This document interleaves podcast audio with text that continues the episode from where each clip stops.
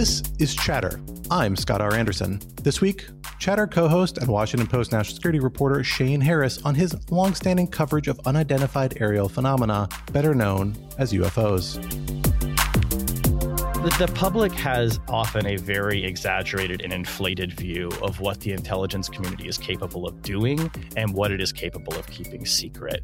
And that actually applies in spades to the UFO story. I had no assumptions about the intelligence community when I started covering it because I knew practically nothing about it. I knew what I'd seen in movies, I knew what I'd seen in books. I knew those things were almost certainly not accurate. I'm always trying to answer questions. I want to put labels on things. I find this story to be unique in what I cover and that I am perfectly happy not knowing and just sort of being amazed.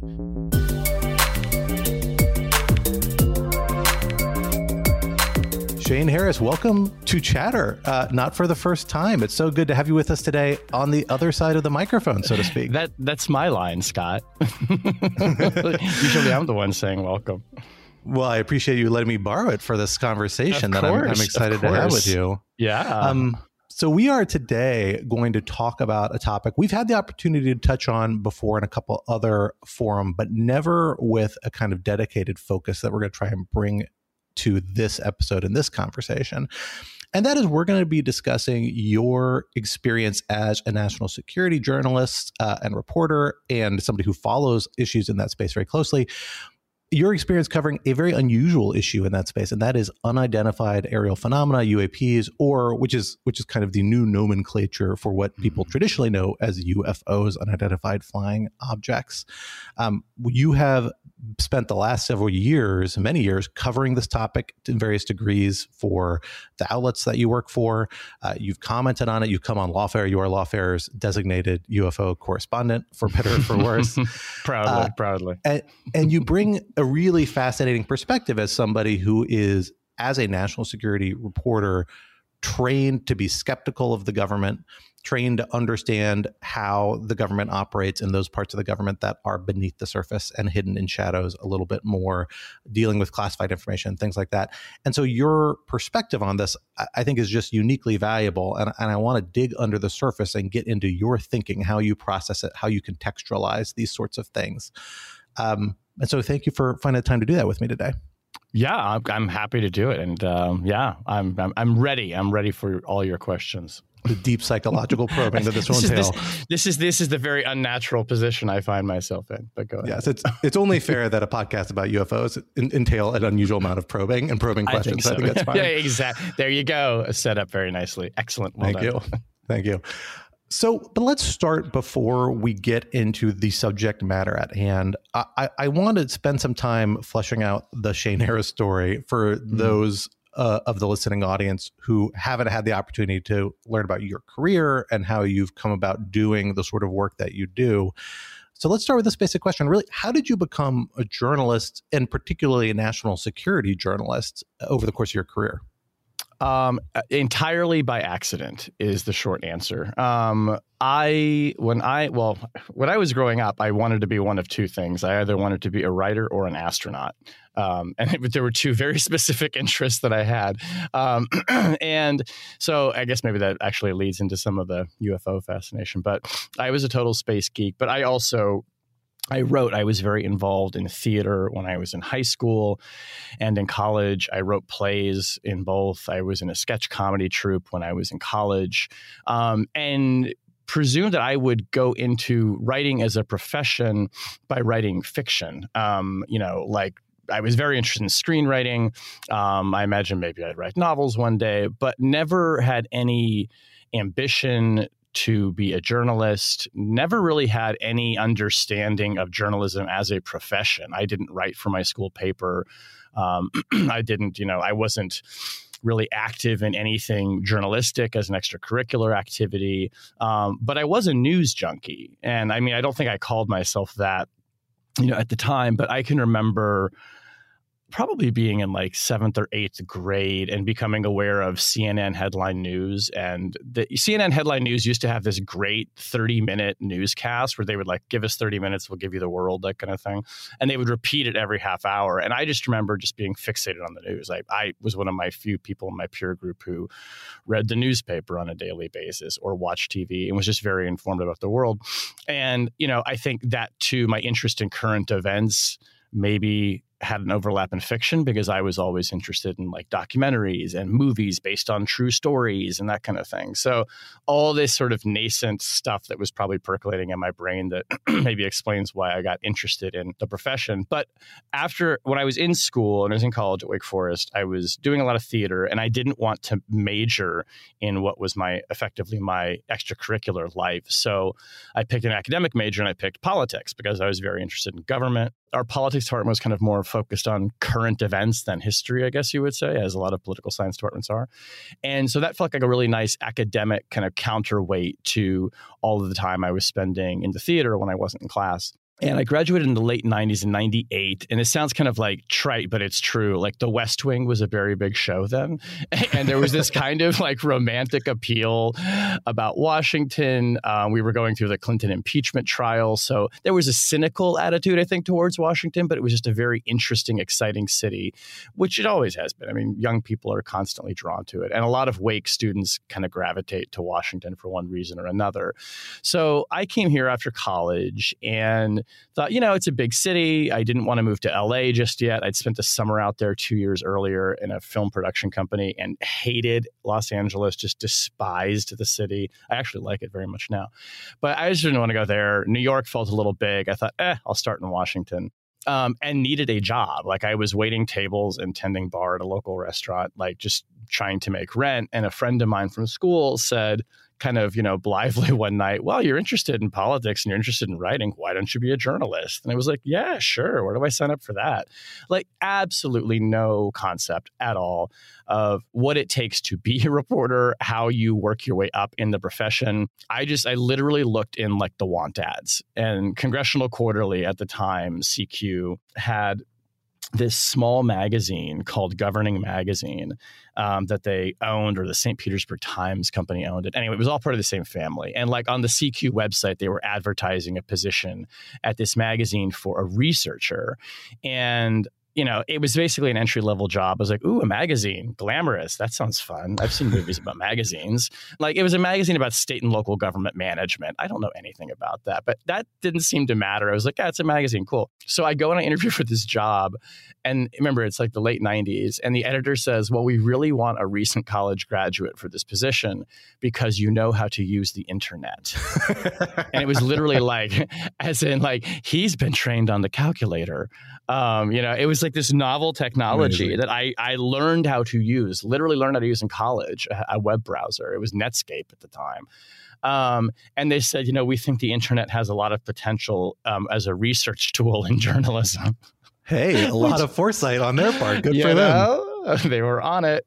Uh, so we were all just very naive. But to, to, Governing Magazine's credit, they were one of the few publications with a website where they did publish a lot of their printed material. Um, so they knew something was coming. But as an industry, we had no idea what the internet was going to do. And it was this, it was this kind of this moment where we we didn't realize the profound moment of transition we were in. But what ended up happening was I ended up getting trained, kind of without my knowing it, by a lot of old school reporters and journalists on journalism. Um, they were training me in the craft. You know i was doing fact checking of articles. I was you know going out and searching sources for data for charts. I was you know doing a spot interview here and there to help a reporter flesh out a story and they were really teaching me the tools of the trade. And journalism is that is just that is a trade. It is you know as my, my first editor said to me your job is not to be an expert. Your job is to be an expert in finding experts and in finding authoritative sources. And that was really appealing to me um, i think just kind of intellectually. And what was also really interesting was that the rhythm of a monthly magazine of you know, starting out from scratch, assigning the stories, bringing them in, writing them, editing them, designing the art, finding the photographs, laying out the page, you know, proofing the page, uh, basically crashing at the last minute to get it out the door, that felt like putting on a play. It, the rhythm of it, the creative collaboration of it, the deadline nature, and the way that once you're done, you just scrap it all and start over and do it again. That's like theater. And to me, I, I just completely resonated with that and thought, whoa, I actually, this subject matter is new, but this environment is completely familiar. Um, and I loved it. And I did that for a year. And then I decided I was going to move to LA. Some friends of mine who were from college, we started a comedy troupe out there. I needed another job. so, of course, I went to work at a magazine.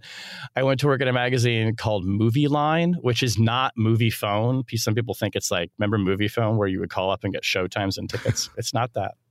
Um, Movieline was this monthly magazine that was about the entertainment industry. And I did that for about a year. They seemed impressed that I came from like a Washington magazine that like genuinely impressed them. And you Insane. knew how to use the internet. So and I knew how to use the internet big time. Find movie times without your phone. totally. Yes, indeed. Like I was not qualified for the job they gave me, but like whatever. So I did that for a year. And I really decided I wanted to come back to DC. So this is a bit of a long-winded answer, but I get back to DC in early 2001 and I get a job, an actual writing job at a magazine, at a magazine called Government Executive and govexec.com is still around. And if you work in the federal government, you know you know govexec. It's like a it's like a magazine for feds basically. And I was hired as one of the technology writers. Again, he knows the internet. Um, and at the time, it was a beat that was very much about like the federal government's use of technology and e-government and how this was going to transform, mm. you know, services to citizens. And I was writing a lot about procurement and like really in the weeds kind of stuff like business business type stories about IT, which was this huge market for the federal government. It bought like $50 billion in IT goods and services every year. It was this giant consumer. I'm meeting a lot of people who work for big Beltway contractors. I'm meeting a lot of tech and software people, Silicon Valley people who want to come into DC and, like, you know, we're going to transform government, et cetera. And then nine months into that job, 9 11 happens. And it was like immediately transparent or apparent to people that this story was i mean it, it, we knew it was all going to change our lives and the way we live but as a journalist it was clear that this story was going to find its way into dominating whatever your beat was. Like if you covered the military obviously you were going to be covering a deployment someplace. If you covered the airline industry you were going to be covering this you know seismic shock to the way we move around as a society and how do we do this safely. And pretty quickly i would say it became clear that the tech space I was writing about was going to become security focused because all of these companies that were trying to sell stuff to the government, you know, computers to make websites run faster and to help you pay your taxes online, suddenly they all wanted to sell software and solutions to the government to fight terrorism. It was about data integration, data analysis. How do we make it so the NSA and the CIA's computers can talk to one another? How do we upgrade the FBI's computer system, which was ancient. I mean, even for the early 2000s. And all of these people that I had been talking to in this tech business space, suddenly all the three letter agencies are popping up. They want to sell to CIA, they want to sell to NSA. All these agencies have initiatives they want to create. Um, they're all focused on security.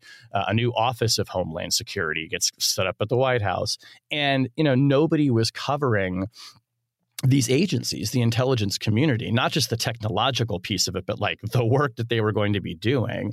No one was covering that at GovExec really. And I kind of raised my hand and said, Can I have this intel beat? And they said, Yes, go take it. Um, we had a Pentagon correspondent, you know, we had other people, but nobody focused on the intel agencies. So, like, that was it. I was 25 years old, oh. you know, barely in journalism. This awful day happened it completely changed everyone's life it totally changed my career i mean that that's it. I mean long answer of basically like yeah how did i get into this? 9-11 i mean that was it and it's and and i've just never stopped writing about it Wow. I mean, not an unfamiliar story, I think, for, for particularly DC oriented folks, um, but uh, uh, certainly a trajectory. I'm not going to lie. I part of me wants to spend this episode delving into your sketch comedy career uh, in more depth, but, but I'm going to stick to the more sober it's topic. It's expressed of, in all the things I do. Yeah. There you go. Exactly. But I'll stick to the more sober topic of 9 11 okay. and, and, its aftermath, for better or for worse. Uh, so you come up as a uh, maybe not quite a cub reporter, but a young reporter in this yeah. post 9/11 era. how does that make you think about national security and the government? And particularly, what were your priors going into this? You, you mentioned studying politics. Were you interested in national security stuff before 9 11 and this beat kind of became evident to you and, and, and you were assigned to it? Or did you come to it relatively new, writing that post 9 11 emotional psychological wave the country was riding of a great degree of jingoism and national solidarity early on shortly followed by at least in a lot of circles uh, growing levels of distrust discomfort um, frustration at times with the government. How does how did it shape how you think about national security as an enterprise as an as an outsider trying to break in as a journalist trying to understand what's happening I think looking back on it, I was always interested in national security and foreign policy, but I never would have been able to articulate that.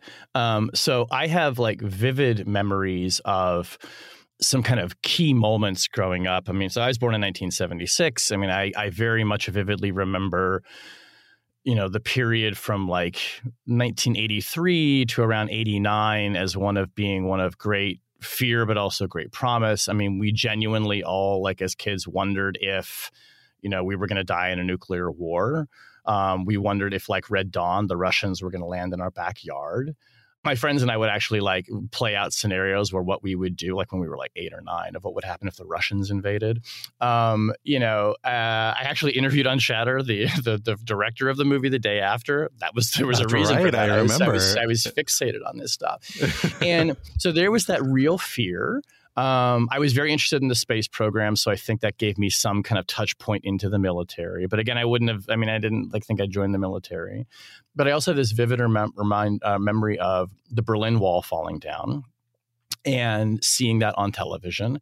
Uh, and coming home one day from school and like seeing events in Moscow that predated the Soviet Union's collapse and feeling that amazed that it seemed like almost overnight the world that we had all as kids been and adults too but you know had been taught was this dangerous place where the united states was pitted against this you know evil empire of the soviet union. That whole place was just gone. And like did we win? Like uh, is that world kind of over now? And just being completely fascinated by that and and being totally aware that you know we were living in something momentous. I think it was the first. I do think it was like the first time that, as a young person, I ever thought you're kind of seeing history happen here. Um, and then you know the it was the first Gulf War was in what 90 or 91 and that was live on television and that was just a kind of you know a, a, transfixing experience so all of this stuff I was just riveted by it I think in ways that certainly a lot of my peers didn't really pay attention to um, and uh, so I think that I kind of was maybe primed for thinking about national security and foreign policy because it had been a story that I'd paid so much attention to growing up. And I liked spy movies and, you know, I liked war movies. Um, so when the opportunity arose to write about intelligence agencies, I think that there was already kind of a natural affinity for for that world. But what was also super interesting was just as a journalistic exercise you know, suddenly these agencies like CIA and NSA and others were front and center in this new emergency that had enveloped all of us. And it was, you know, and, and, it was all anybody was talking about in Washington, which was that this is going to be a war fought by the intelligence agencies. We're going to have to preempt these terrorist attacks. We're going to have to figure out what they're about to do before they do it. And, you know, to me, that was so exciting because here was these these organizations that now the stakes could not be higher for them, uh, and they were all talking about transformation and how you know we we no longer are fighting communists in the Soviet Union. Now we have to adapt to this network enemy, and like every they were just going through this just tumultuous change, and as a writer that is just the most fertile territory for for drama for great stories and writing. The stakes are huge. They're up against a wall. They're racing the clock. Everything is unfamiliar. They're having to change what they do. Oh and by the way they're highly secretive organizations that aren't supposed to talk about what they do. And if you're a reporter you're just like let me at it. You know like oh i'm not supposed to know about this? Yes please. I would like to investigate you. Um, so i think that i kind of came at it from just you know having some of that background but also just thinking like my god this is an amazing story and i want to write about it and i want to know as much as i can. And i've just i kind of have never stopped being curious about that world. What do you think your kind of assumptions are or maybe not your assumptions your your base posture towards investigating some of these agencies? I mean do you go in with the assumption that they are overly inclined to secrecy, uh, that there's that they're under inclined to secrecy, or in terms of effectiveness of secrecy, are they they're, they're leaky?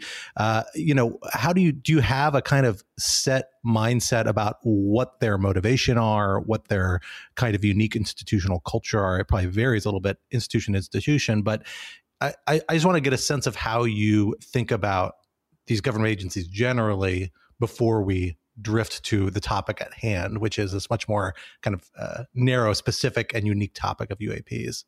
I had no assumptions about the intelligence community when I started covering it because I knew practically nothing about it. I mean, I, I knew what I'd seen in movies.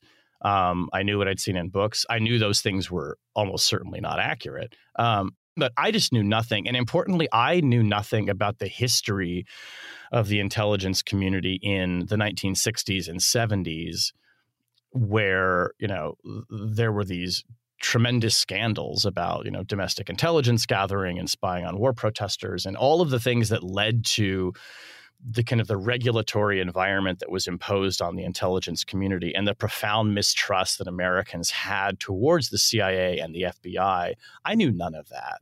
So my education started actually with former intelligence officials who had retired before 9-11 but like fairly recently before 9-11 were now working for contractors. So they had a their business was trying to drum up you know contracts with their old env- agencies for the places they work now. And they were happy to talk to a young reporter in part because they were frankly selling something. Um, but also because some of them kind of i think like you know saw an opportunity to be like, ah, he's I can take him under my wing and talk to this kid about how the intelligence community works. And many of them were actually pretty cynical about the intelligence agencies, not as a you know, oh, they're terrible places that spy on Americans because they grew up in the, the post environment of that. Their mentors were the ones that had been there in the 50s and the 60s. These were people I was talking to who had grown up in it in the 80s, who were in that place where it's like, we do not spy on Americans. You know, we have an executive order 12333 that dictates what we do. Um, and they looked at it much more, they were cynical of it as a bureaucracy. For them, it was like a big corporation they worked for, and they were all kind of grumpy about it and had strong opinions on what works and what doesn't. So my kind of initial introduction, my introduction to writing about the Intel community was to thinking about it like an organization, like a big company and talking to the ex-employees who worked there about how it worked. And I think that I kind of kind of very kind of dispassionate in a way. It wasn't it wasn't a policy focus to begin with. It was more like how does it work? Who are the personalities? Why is the CIA different than the NSA? What are their quirks? Uh, and it was a much more kind of like cultural um, immersion, if you like, um, which probably also had its downsides in that it took me a year or two to really get wise to the broader policy dimensions in the history of you know these are agencies you know that have tremendous power and authority that have abused it and have abused it quite significantly in the past and not just in our own country. Um, so that was part of the education as well. I was lucky in that my editor at the time at government executive she was a very objective journalist and she was great but she was just like an amazing super lefty who like you know protested the sandinista or the protested um, the reagan administration's intervention in Nicaragua in the 80s. I mean, she was just like, but she, but she kind of kept it under control. But she was the one who was always kind of like nudging me and being like, you might want to look into what the CIA once did. Um, so I had that influence on me as well as somebody who was checking me and like, don't start like getting source capture here and being like a fanboy for these agencies. You know, these are organizations that are under tight political control for a reason. So that kind of is kind of how I came into it. Very organizational, with then kind of becoming wise to its history. But I mean, always with a focus on what are they doing and what is the task and the mission in front of them. And, and I got to say, for the most part, most people that I encountered, and then when I started meeting people who worked in the intelligence agencies, what impressed me was that you know they're normal people who like live in the suburbs and they get up and they go to work every day and it's like a job except like the job is really freaking cool and really unusual sometimes but they're not they're just trying to do the best thing the best they can uh, by and large. And i think it taught me kind of to see them not as superhuman um, and also not as evil. Um, it's just people who are trying their hardest and make mistakes sometimes and you know, after a, a, couple of years of writing about these agencies, it was less like, ooh, the CIA. And it was more like, I'm just writing about a company, basically. That's so interesting. But let, let's shift the topic now. We're, you know, we're 20 minutes in. We've been teasing people now. Let's shift and actually have to the topic at hand about UAPs or UFOs. When was the first time the question about UAPs or UFOs kind of crossed your awareness as a as a t- serious topic of inquiry. I mean, I'm sure, especially if you followed science fiction, you followed space and things like that. You were aware of UFOs. Maybe you were a Fox Mulder dressed as Fox Mulder and X Files Con back in the day. It's okay. This mm-hmm. is Shane. You might not be the only one on this call uh, that have had those sorts of experiences. So prevailing interest might have existed uh, an earlier stage, but but when did it come become aware to you that this was actually a story, perhaps, um, with that professional lens in in the scope of your journalistic enterprise. Yeah.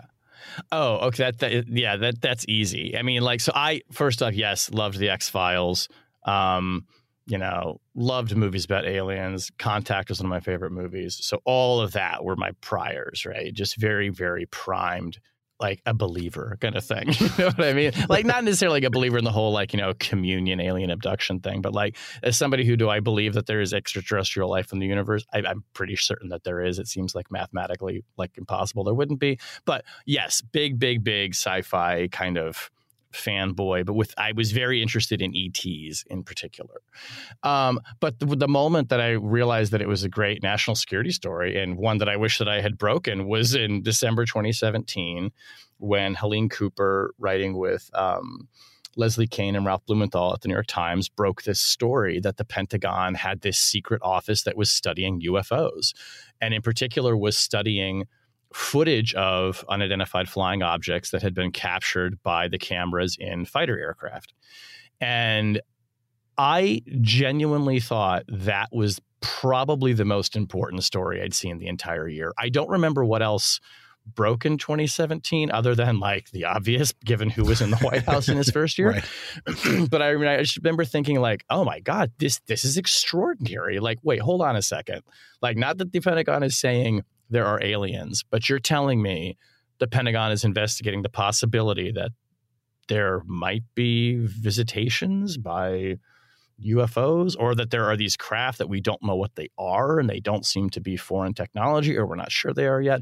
I just found that to be a huge story, utterly important. and what I liked so much about it, too, I must admit, was that it, nobody was saying it's aliens. It was, we don't know what this thing is. These things are. We should investigate them. They could be a national security threat that's what we do here at the Pentagon. We protect against threats. Um, and I just thought, like, this is totally rational. This makes this makes all the sense in the world that they would be looking at this. And it was very hard to dismiss because nobody was saying, you know, oh, it's little green men, and it didn't sound conspiratorial. It just sounded like, of course, the Pentagon's looking at this. And it was written in this very sane kind of way. Um, it had that amazing footage that went with it from these these these video captures.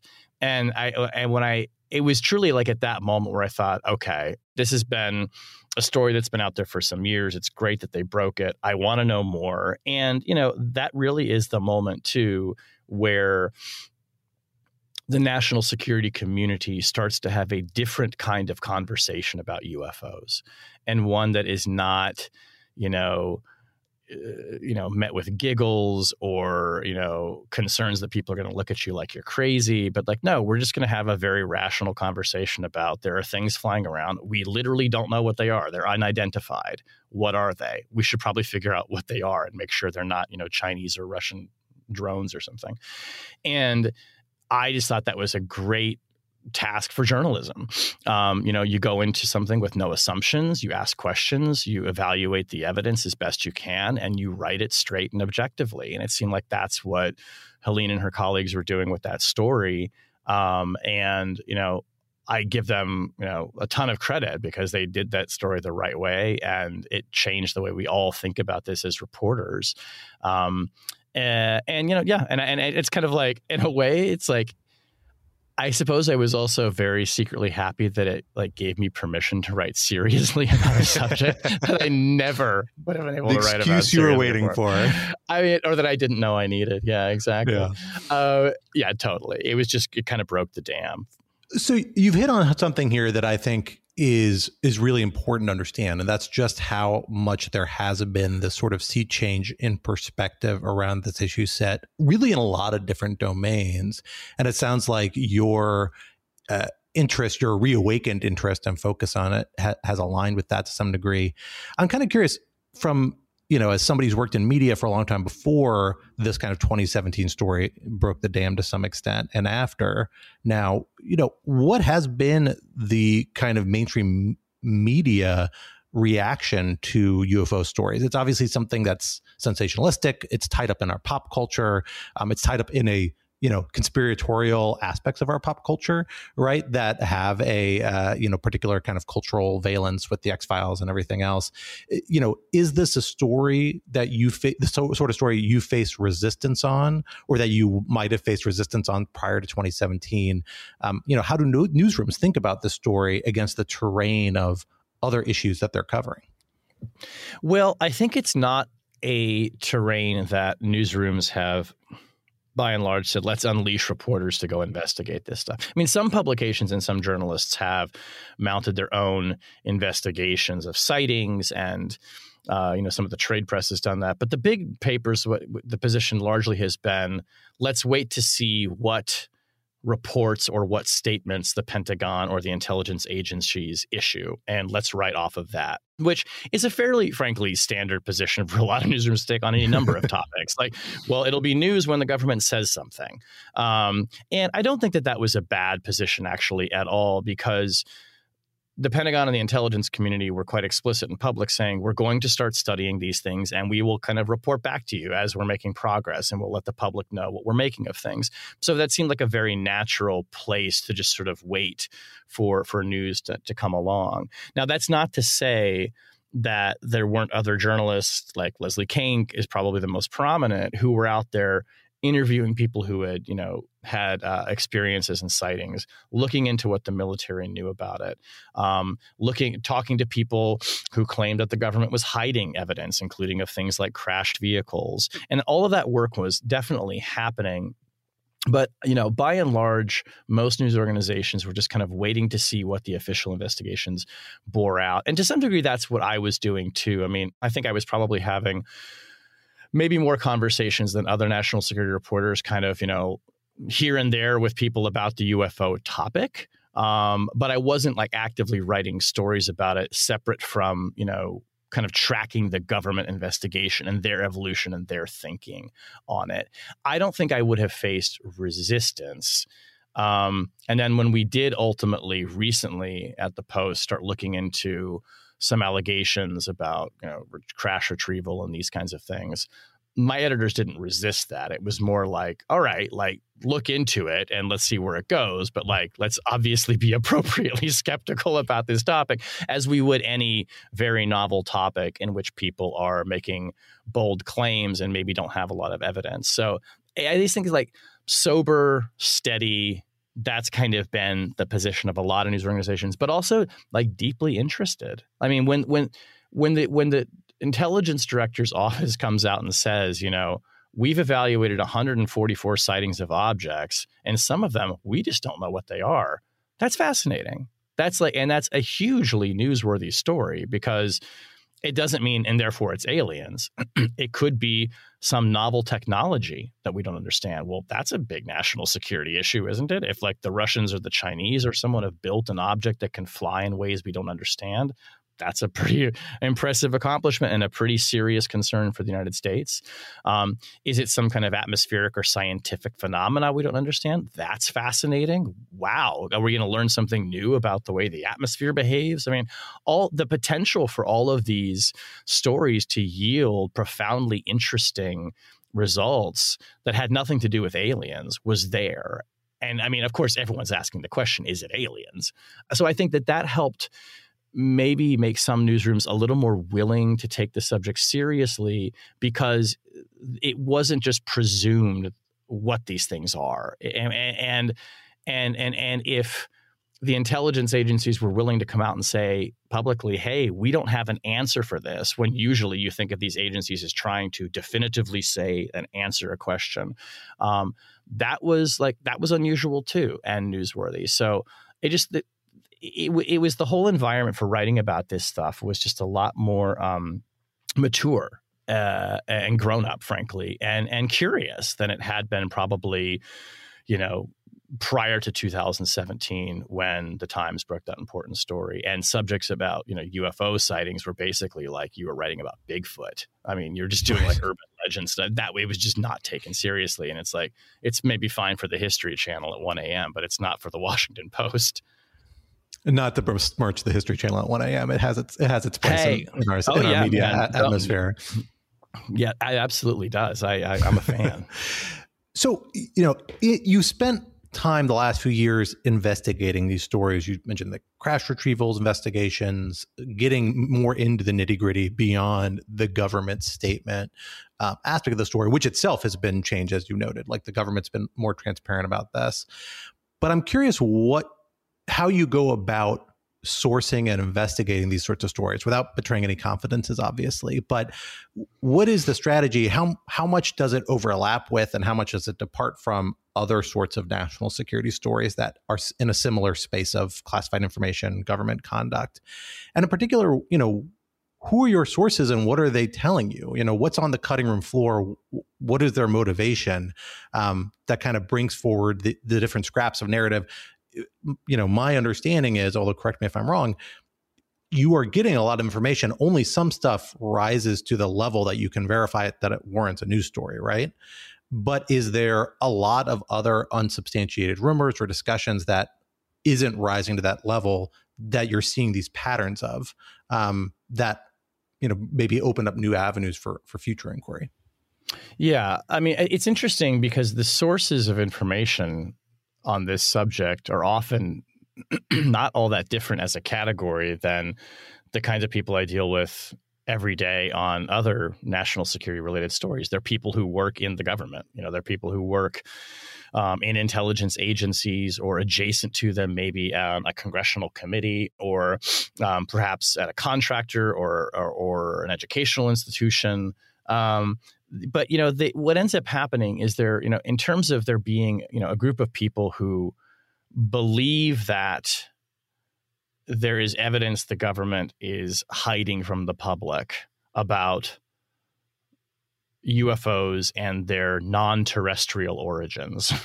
Um, those people generally what they end up doing is they find journalists who they can see are writing about this subject and eh, which is precisely what happens when you know somebody wants to tell you about drone operations in Afghanistan. They find a person at you know the Times or the Post or the Journal or whatever who's writing about that subject, and they seek them out. Sometimes there are intermediaries that broker those introductions and those relationships.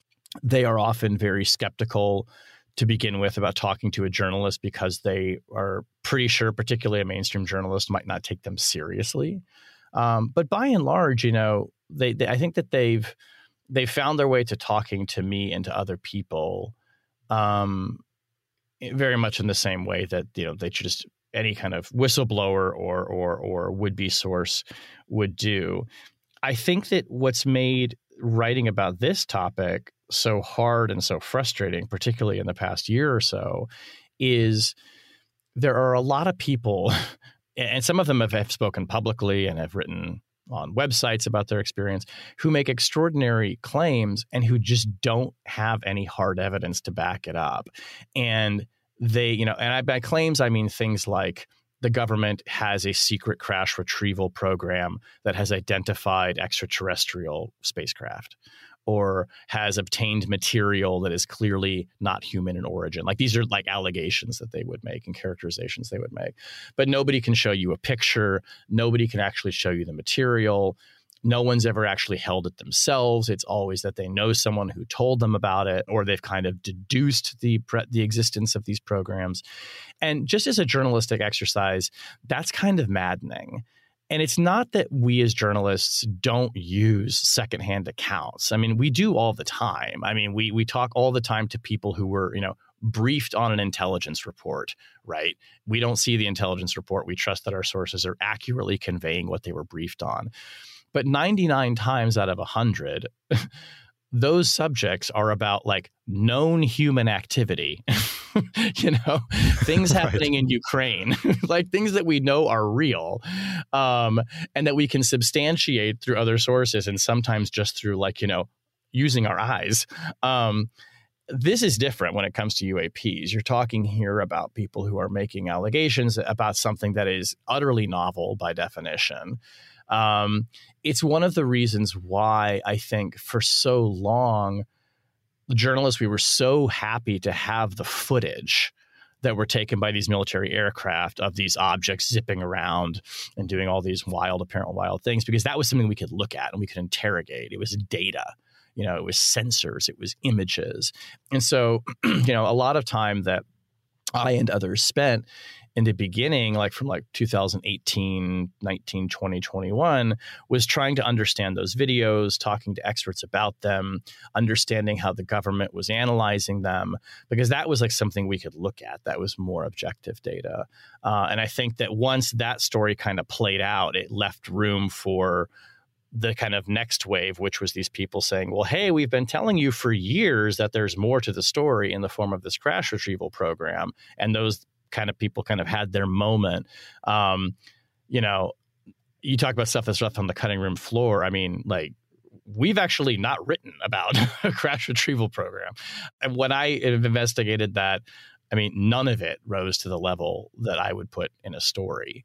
Um, people have now testified publicly about their experiences and their claims, and that's a matter of public record. And I suppose you could write about what they say, um, but you know, I've I have not seen anything that would you know rise to the level of credibility that I would put my name on it in a news story when it comes to that particular part of the UFO story.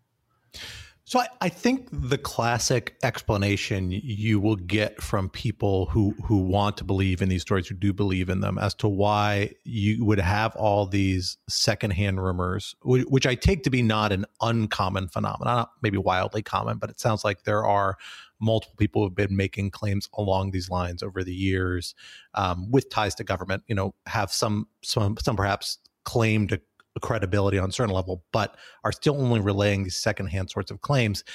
The the excuse I think is, conspiracy, is cover up. Uh, it's mm-hmm. the Men in Black phenomena that we know from X Files or wherever else, which is the idea that the government is very aggressively and savvily and capably suppressing information about this, hiding it, concealing it.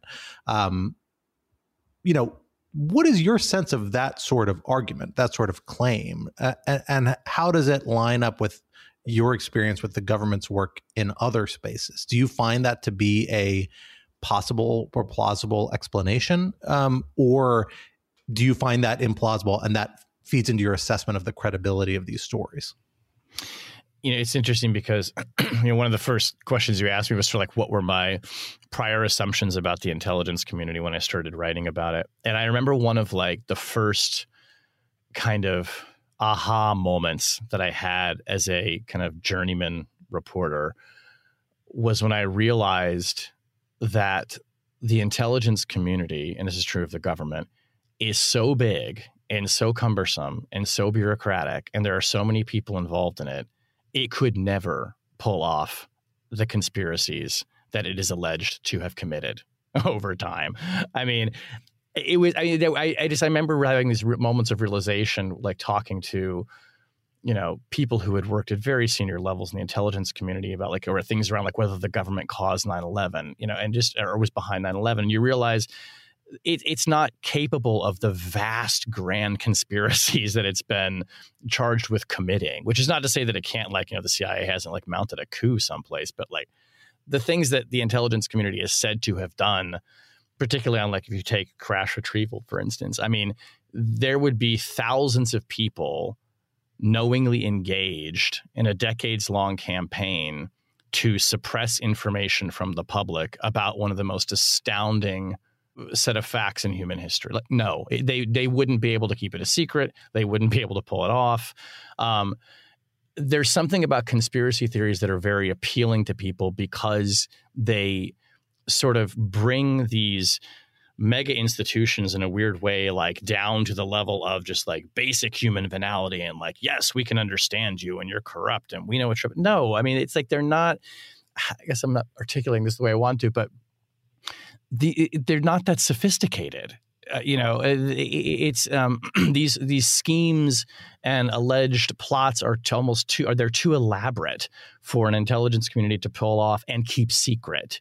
Um, uh, uh which is not to say that they can't do amazing things, that they haven't pulled off incredible, extraordinary intelligence operations. But you know, the folklore that's you know surrounds so much of what the intelligence agencies have done and are capable of just is betrayed by their very nature and the way that they work and that they are slow and deliberate and you know and not very good at keeping secrets sometimes so for me i think once i realized that most of the kind of the the the stories and the assumptions that were attributed to intelligence agencies were more the product of people's imagination and frankly probably the largely the product of hollywood's portrayal of the cia as some kind of you know hyper capable you know omniscient organization. When all i realized that that was generally not true um, was a pretty big breakthrough for me as a reporter and it definitely colors how i think about the ufo story so like when i talk to people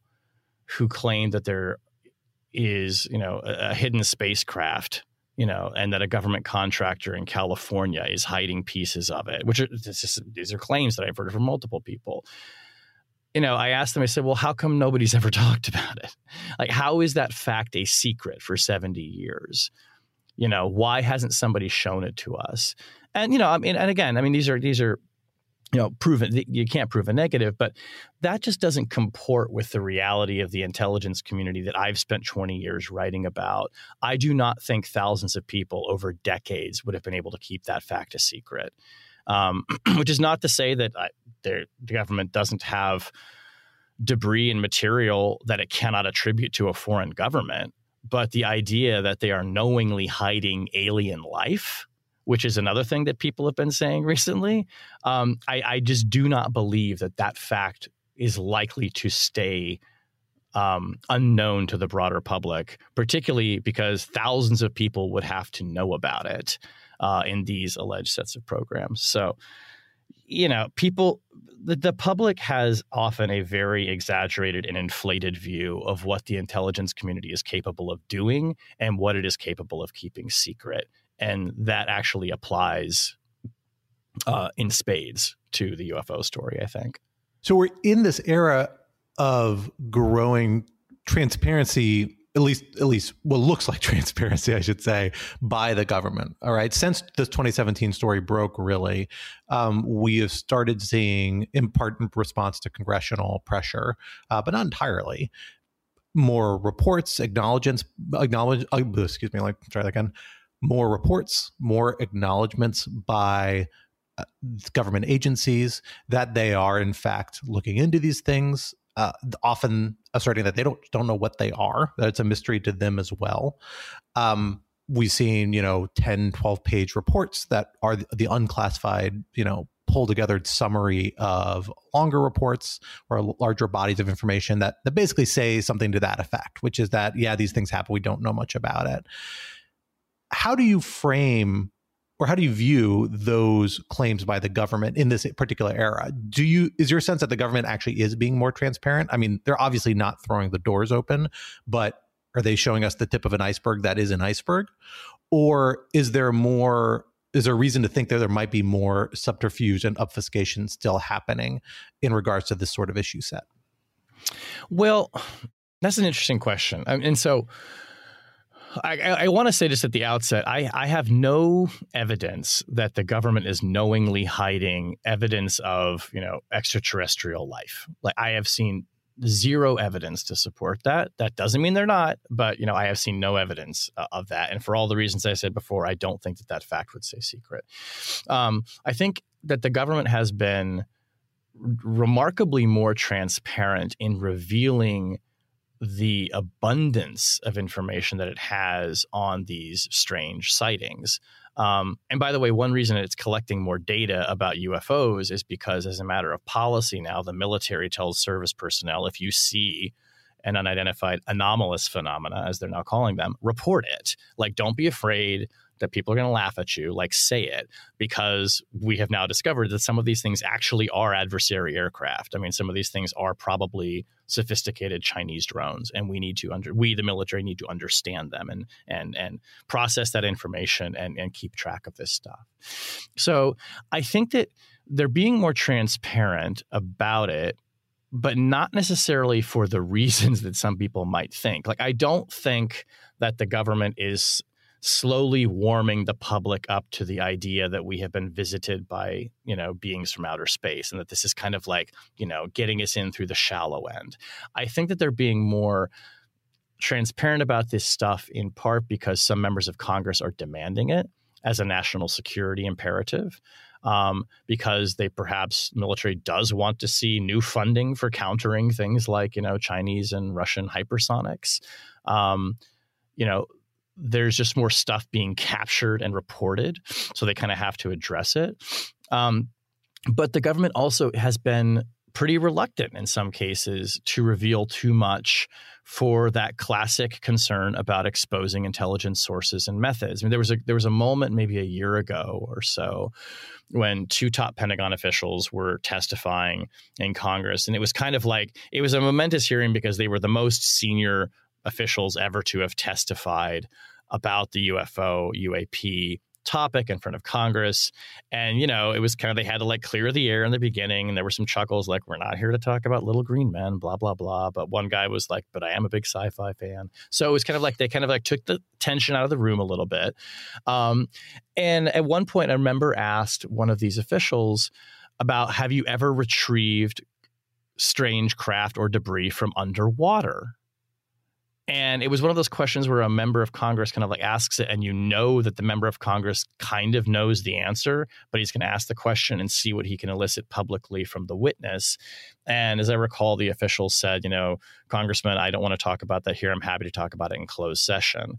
And, you know, the conspiratorial person might look at that and go, aha, he's asking him about the underwater spacecraft.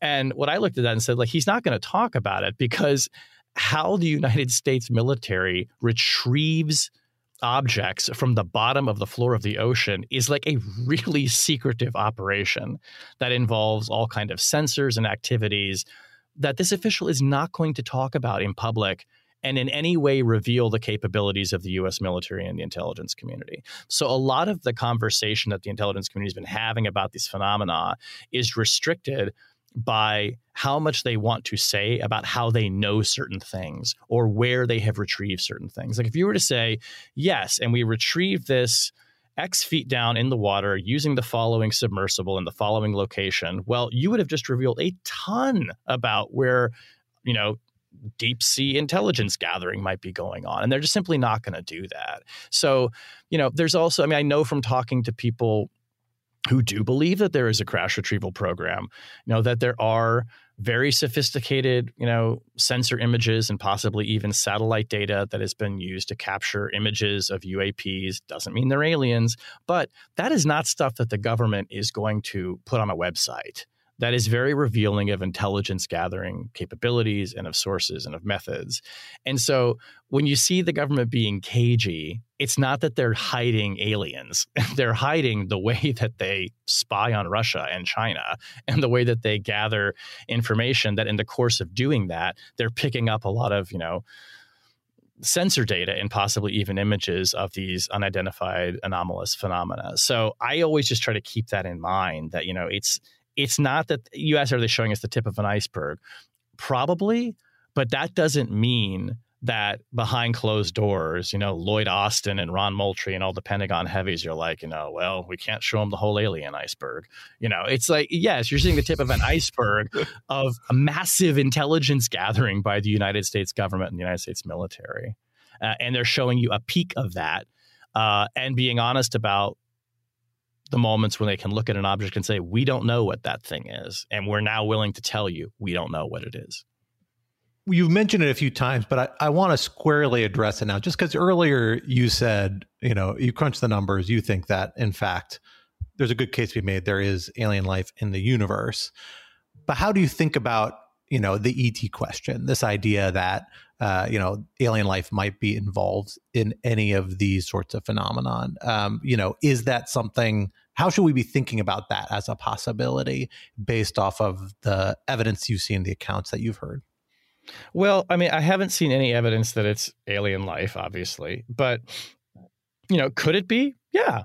I mean, I'm, I'm, I'm I am open minded to this. I mean, Lawfare podcast listeners know my priors. I am I want to believe, um, and I'm totally open to that possibility.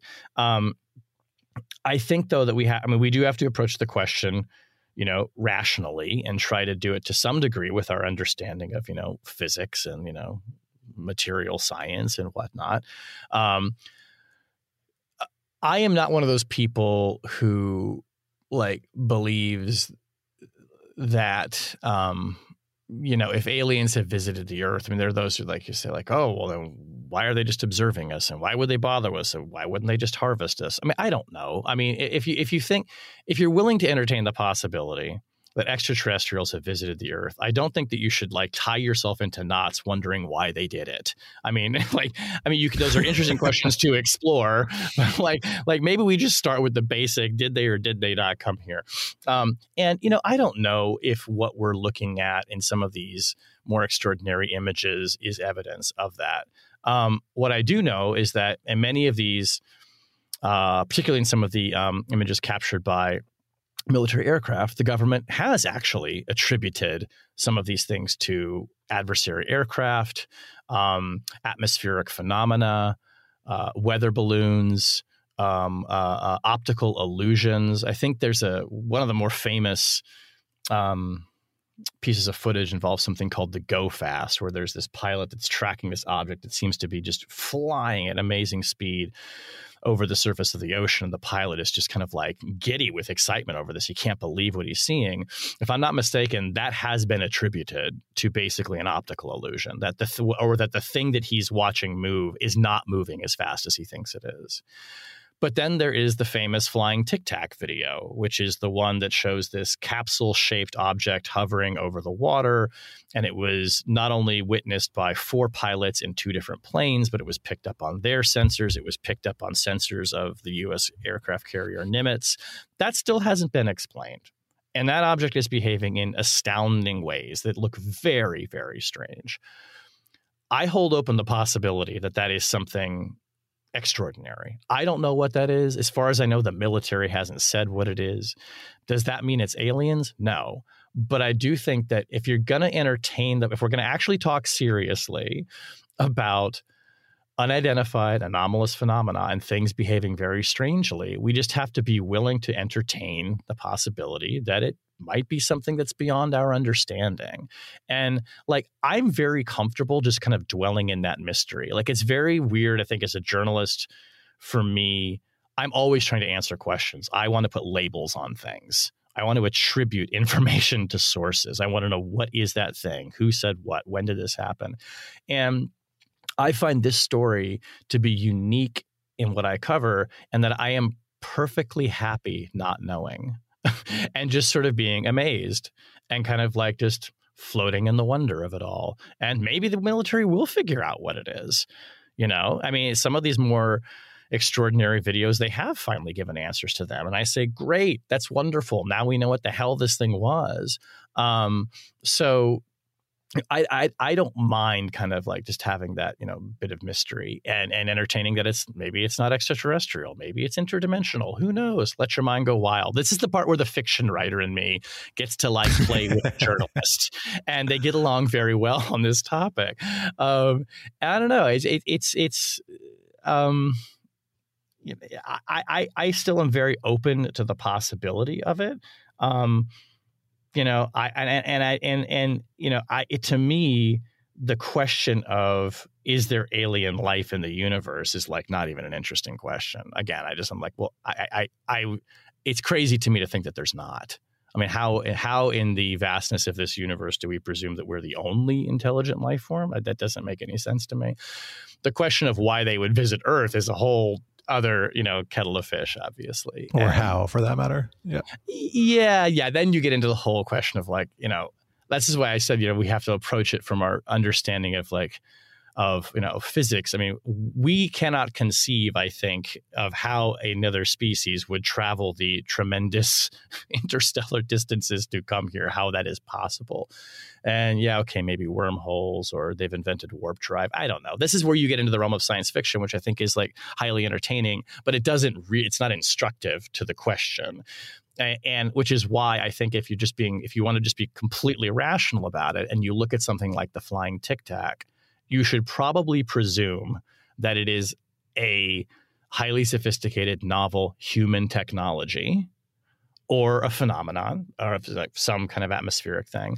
Like if you're going to say like we have to put money on what it is, you should probably put money on Chinese or Russian technology and not aliens. If you're just having to make a bet, like if somebody forced you to make a bet, because that is the more rational explanation. And by the way, if China or Russia has built an object that is capable of accelerating from, you know, zero to Mach 4 or whatever they think this thing did and has no heat signature and no visible signs of propulsion and is able to go from basically the surface of the ocean into near space and back again in seconds. Um, we're kind of screwed. like if they've developed that and we don't know how they did it, that's a big, big problem.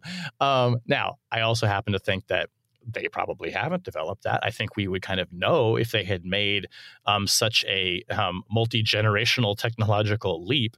Uh, and I don't really think Russia is capable of it, and I doubt China is too. But that's another reason why I think it's important that national security reporters also bring their attention to these subjects, because if that were the case, that's a story of, of major national security significance.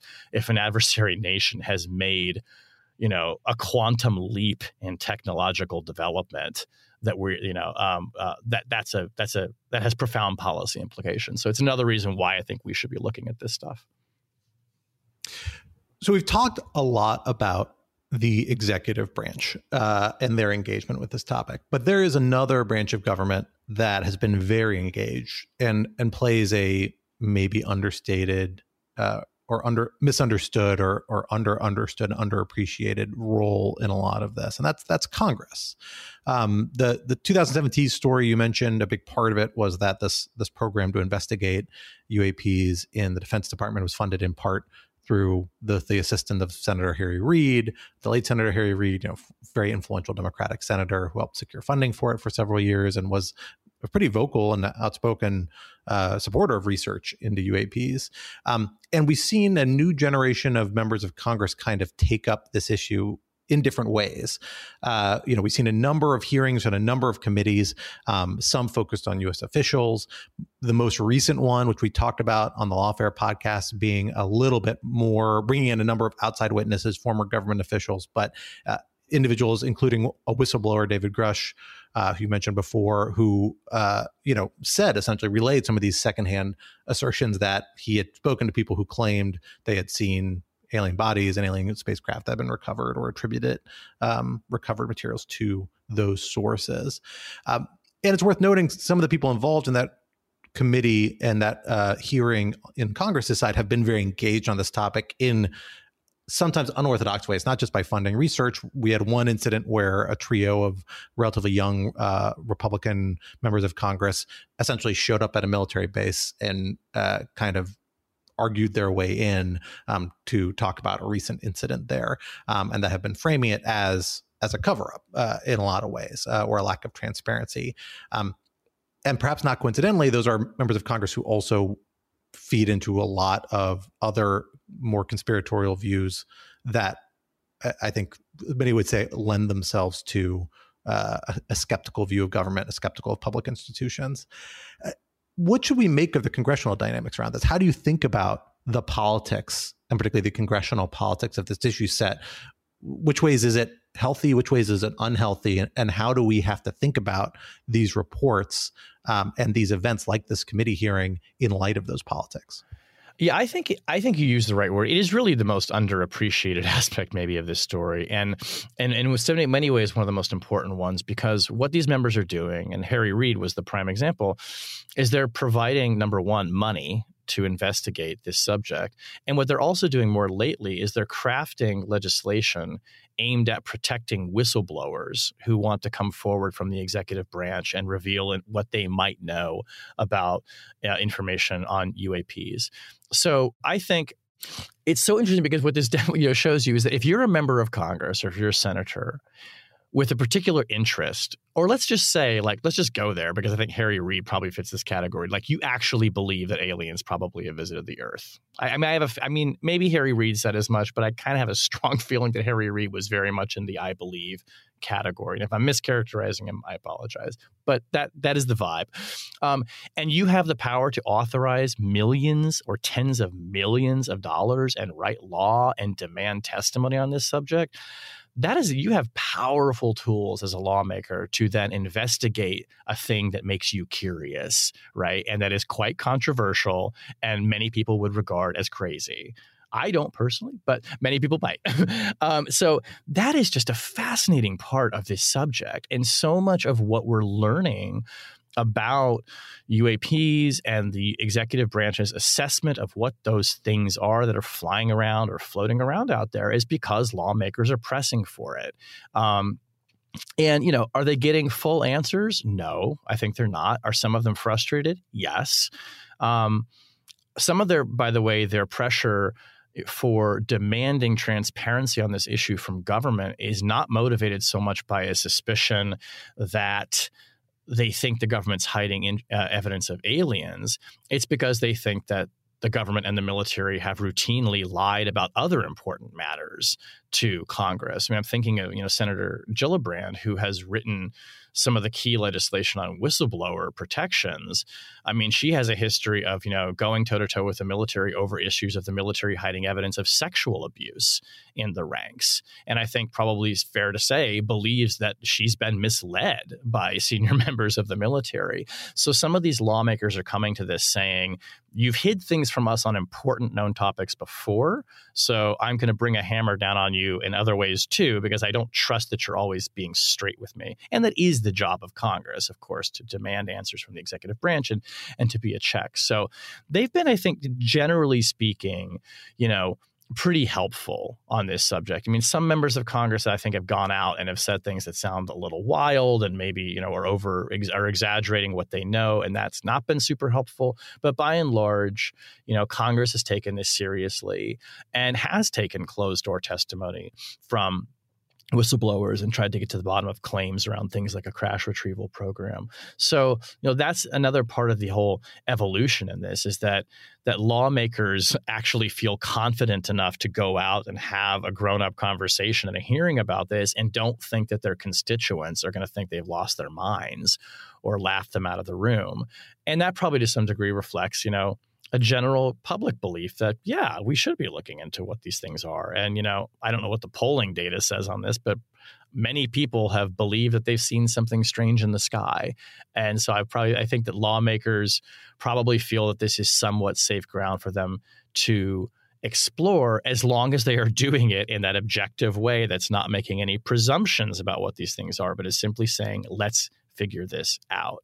Um, but that it's been a, a really, really important, underappreciated part of of the story. Um, how much further they're going to be able to go, I mean, we'll see. Um, you know, I think that the recent hearing by David Grusch, who is this man who worked at the National Geospatial Intelligence Agency um, and worked on a UAP task force, I I think that that testimony may have set back some efforts uh, to get greater transparency and might make some members of Congress maybe more reluctant to push for answers to questions in the future because some of his claims were so extraordinary and he had no evidence. And I think that he came across as I don't want to say unserious because he's a serious person, but I, I, don't think that that was a confidence, you know, boosting exercise. That testimony, and I think that it gave people who are skeptical of the UAP story the chance to go seriously like this is what we're doing is like the guy's going to testify about he thinks that or he's alluding to the fact that he thinks that people have maybe been killed for what they know about UFOs and he did kind of seem to allude to that. It just was a very um, I think for people and I will put myself in this category who want to see more objective level-headed discussion about this subject it was not an encouraging performance and I'm concerned that it's going to make some members of Congress gun shy about asking questions so I, I want to take our whole conversation today and kind of distill it down into into some Shane Harris life advice uh, for people thinking about this this issue set. Um, you look, you're you're a journalist, an experienced journalist, and you know that above all else i think trains you to be a critical consumer of information and of news. Um, to think about how to frame uh, stories that are reported uh, information you get from third parties how to kind of sift through and say okay here's how i'm going to process this and turn it into what i think is a semblance of reality and do something responsible with it perhaps as, as additional step. What is your advice in terms from a let's say media literacy sort of perspective for how people should approach these stories and this sort of phenomenon? And does that lend itself to any particular kind of policy valence for our more policy oriented li- listening audience? What does that mean in terms of what congress and the executive branch and other groups should be thinking about and what we as citizens should be pushing them to do around uaps and, and related issues? I mean, I think my my advice to people is probably informed by just the way that I do journalism, which is when somebody makes an extraordinary claim, you know, ask them how they know that. You know, what evidence do you have to support this? You know, what are you basing this claim on or this this analysis on? And, you know, and basically, you know, make them show the work. Um, and I think that one of the ways that this discussion around UAPs has been good and has succeeded is when we have things like video evidence and we have you know, the government coming forward and saying we've analyzed this and here's what we think it is or we don't know. When we bring sober objective rational thinking to the question and we don't start to drift into the land of supposition and hearsay and uh, um, deduction uh, and, and, in search of you know evidence to fit an outcome that we would prefer. So I mean, that's it's it, it's basically that. It's go slow. you know, ask for the receipts.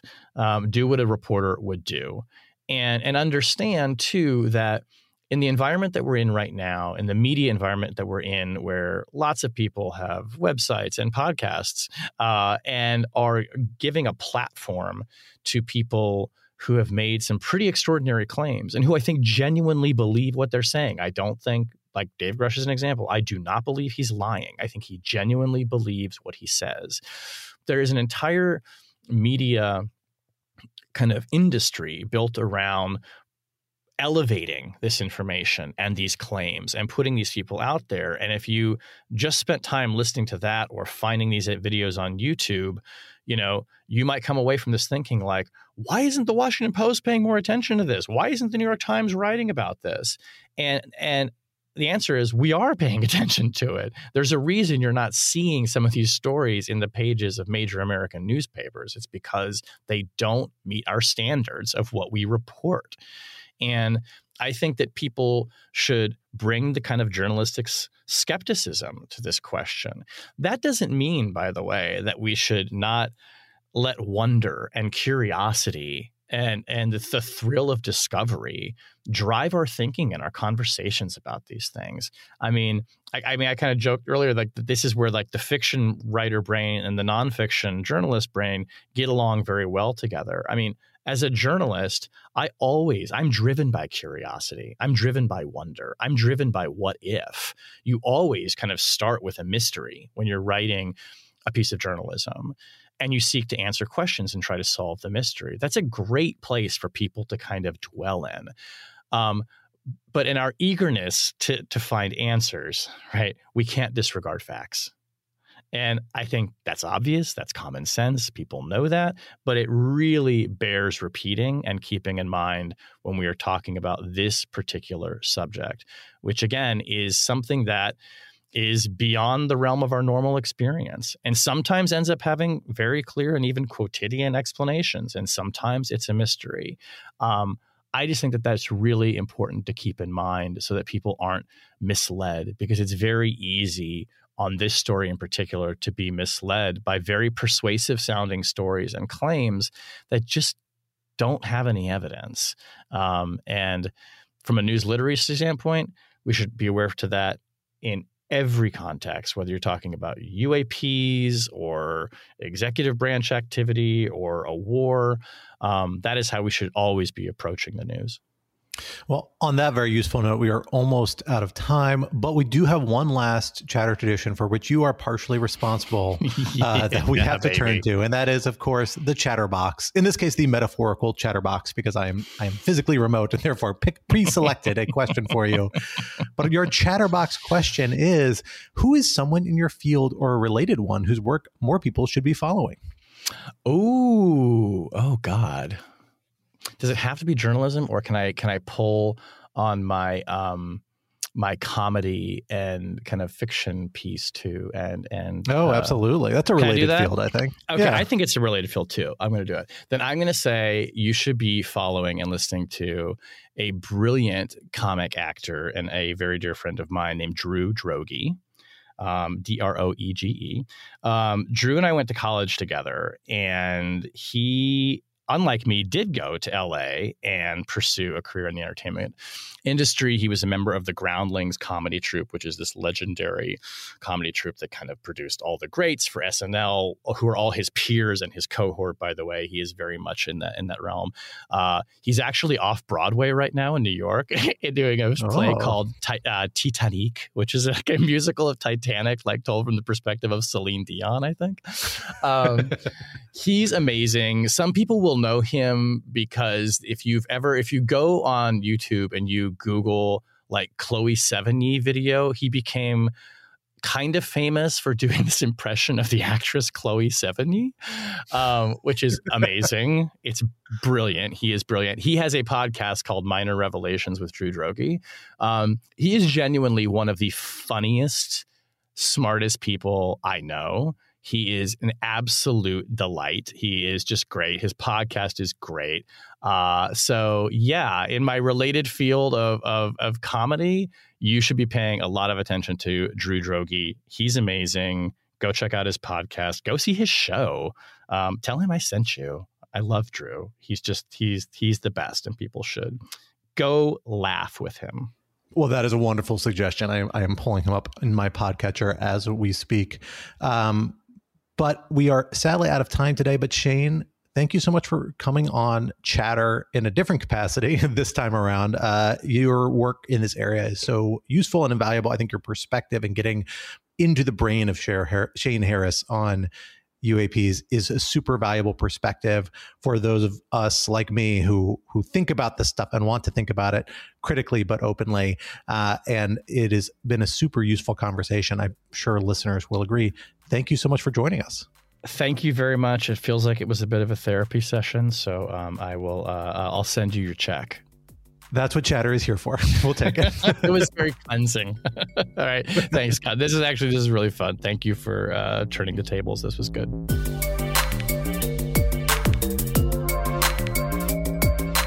That was Chatter, a production of Lawfare and Goat Rodeo. Please subscribe to the podcast and find us on Twitter at That Was Chatter.